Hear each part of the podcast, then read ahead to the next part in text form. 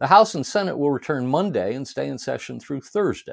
Then both houses will take a two week Easter recess and won't return until Monday, April 17. Last week in the House, the House came back on Wednesday and voted to pass two bills under suspension of the rules. On Thursday, the House passed another bill under suspension. Then the House took up and passed a rule, then passed another bill under suspension. Then the House took up an attempt to override the president's veto of H.J. Res 30, the Congressional Review Act resolution of disapproval regarding the new Biden Department of Labor rule on ESG investing. The veto override attempt failed by a vote of 219 to 200. Then the House took up H.R. 5, the Parents' Bill of Rights, and began considering amendments. Over the rest of Thursday and part of Friday, the House considered 10 amendments and agreed to two of them. Then the House voted on the bill as amended. The bill passed by a vote of 213 to 208, with five Republicans, Andy Biggs, Ken Buck, Matt Gaetz, Mike Lawler, and Matt Rosendale, crossing party lines to vote with 203 Democrats against the bill. Four Republicans and 10 Democrats didn't vote on the bill. If those 10 Democrats had been present to vote as the rest of their party had done against the bill, it would have gone down to defeat. Then the House passed another bill under suspension of the rules, and then they were done. This week in the House, the House will return Monday with the first vote set for 6:30 p.m. At that time, the House is scheduled to take up four bills under suspension of the rules. On Tuesday and for the balance of the week, the House will be considering H.R. 1, the Lower Energy Costs Act. We'll talk more about that momentarily. Last week in the Senate, the Senate came back into session on Tuesday and voted to agree to the motion to proceed to S 316, a bill to repeal the authorization for the use of military force in Iraq. On Wednesday, the Senate voted to confirm the nomination of Gordon P. Gallagher to serve as district judge in Colorado. Then the Senate voted on and rejected two amendments to S 316, the bill repealing the 1991 and 2002 AUMFs for Iraq. The Paul Amendment would have required a report on electromagnetic spectrum controlled by the Department of Defense. The Graham Amendment would have essentially kept the AUMF in place but amended it to focus on Iranian backed terrorist groups in Iraq. On Thursday, the Senate voted to reject three more amendments. The Lee Amendment would have instituted an automatic sunset after two years on future authorizations for the use of military force. The Rubio Amendment would have required a certification to Congress that Iran was not supporting terrorist organizations in Iraq. The Risch Amendment would have required a certification to Congress on the impacts of the termination of the AUMF on U.S. detention authorities. And then they were done. This week in the Senate, the Senate will return Monday with the first vote set for 5:30 p.m. At that time, the Senate will proceed to a roll call vote on cloture on S316, the bill repealing the authorization for the use of military force in Iraq. First and second degree amendments to the bill are due Monday, and they haven't yet been finalized. The Senate should finish up with the bill this week. Then, based on the majority leader's cloture filings, I anticipate we may see consideration of S 317, the so called Reproductive Freedom for All Act, a bill its supporters claim would restore the previous legal framework that governed abortion access in the U.S. for almost 50 years after Roe v. Wade was decided. Now let's talk about that House energy package, the Lower Energy Costs Act. The bill's designation as H.R. 1 is the tip off. This bill is the highest priority of the House Republican leadership. The bill is actually a compilation of several bills that came out of multiple committees the Energy and Commerce Committee, the Natural Resources Committee, and the Transportation and Infrastructure Committee. The bill prohibits President Biden from banning hydraulic fracking, repeals all restrictions on the import and export of natural gas, including liquefied natural gas, prevents liberal states from blocking interstate infrastructure projects, repeals the $6 billion natural gas tax, rolls back the $27 billion EPA slush fund, disapproves of President Biden's canceling of the Keystone XL pipeline, requires the Department of the Interior to resume lease sales on federal lands and waters, and reforms the permitting process established by the National Environmental Policy Act to streamline federal reviews for all sectors of the economy.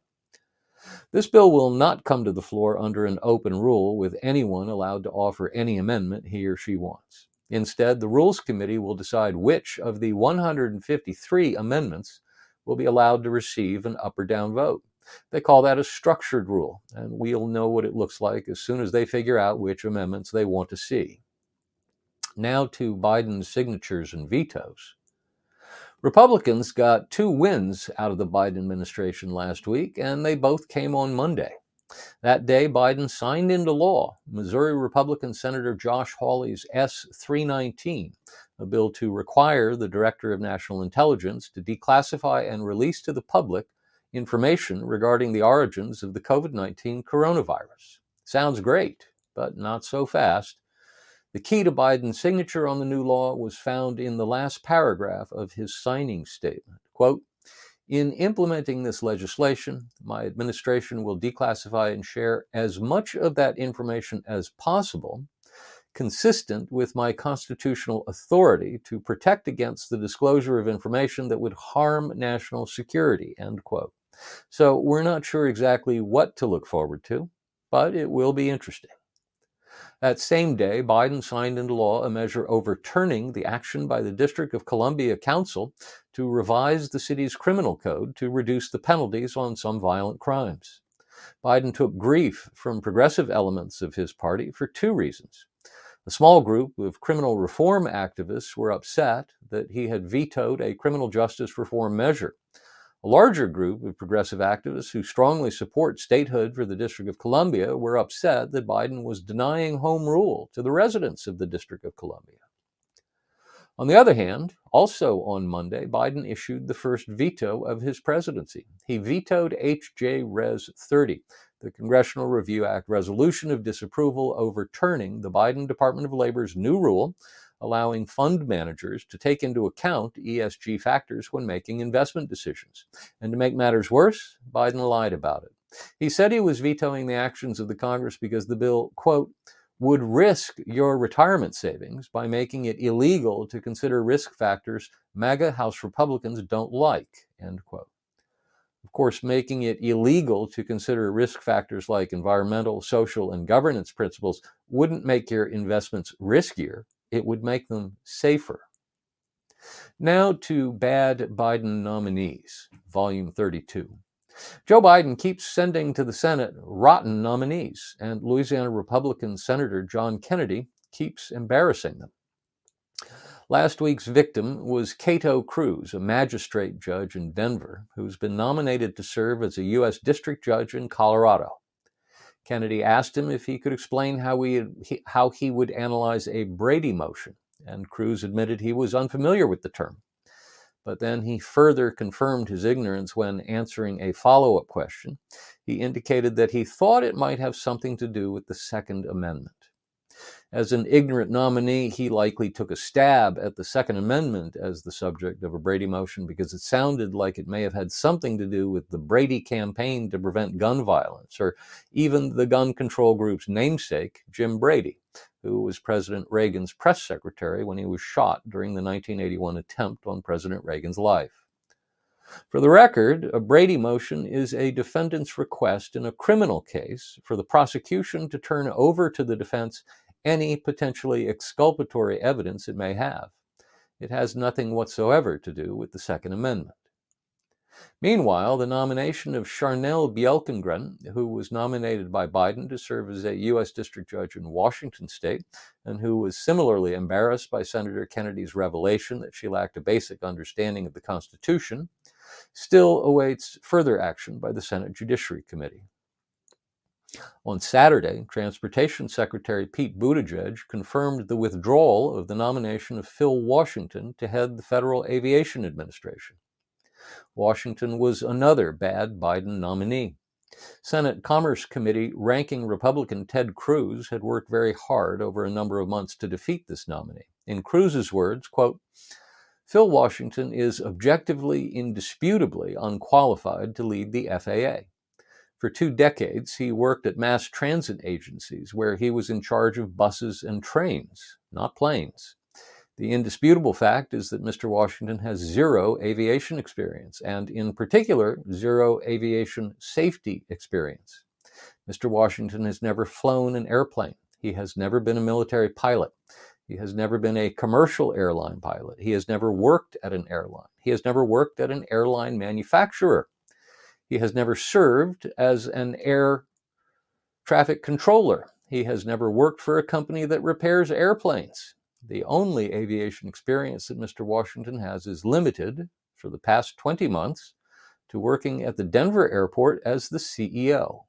However, in that job, his primary responsibility is to the physical plant there. It is the airport's shopping, it is its dining, it is its parking, it is its building. He doesn't have responsibility for aviation and aviation safety. Mr. Washington's confirmation hearing confirmed what is abundantly clear in his resume that he lacks any aviation experience. At his hearing, he was unable to answer basic aviation questions, including safety questions about aircraft certification, about pilot licensing, about airports. End quote. So much for Mr. Washington. Now, follow up on the Trump arrest. Contrary to what he said last weekend, former President Trump was not arrested last Tuesday, nor was he arrested Wednesday or Thursday or Friday or Saturday. Jenny Beth wrote a column about Manhattan District Attorney Alvin Bragg's absurd and outrageous weaponization of government against Trump You'll find it in the suggested reading. And that's our Washington Report for this week.